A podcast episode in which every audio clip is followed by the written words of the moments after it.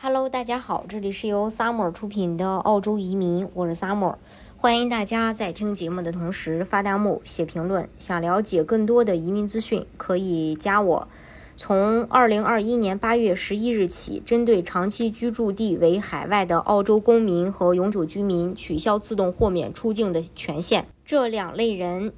可以离开澳洲，但必须通过。海关系统进行出境申请。这次政策修改后，申请人需要提供更多与海外居住地的联系证明材料。此举是为了维护出入境豁免体系的公正性，协助滞留海外的澳大利亚居民回到境内，同时防止申请人频繁地参与国际旅行。适用的人群是长期居住为。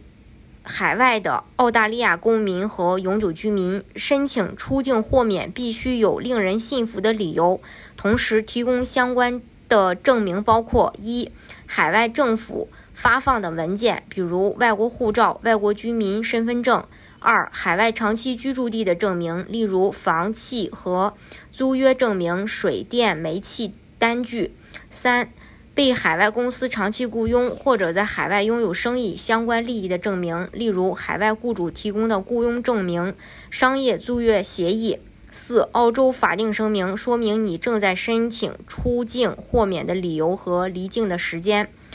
应该在计划旅行前至少两周，但不要超过两呃不超过两个月内申请出境豁免。同时，申请获批之后，通常的有效期是三个月。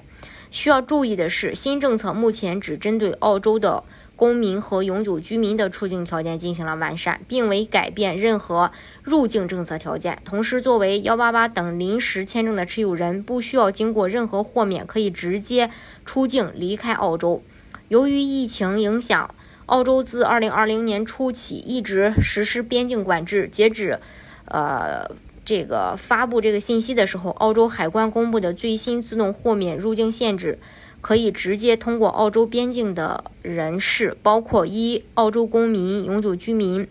澳洲公民和永久居民的直系亲属、常驻澳洲的新西兰公民及直系亲属、获得澳大利亚认可的外交官，包括其直系亲属，乘飞机抵达澳大利亚之前在新西兰或澳大利亚待了十四天或更长时间的人。在澳大利亚中转不超过七十二小时的人，航空人员、海员包括海员，根据政府批准的季节性工人计划或太平洋劳工计划招募的人，持有商业创新和投资签证幺八八类别的申请人。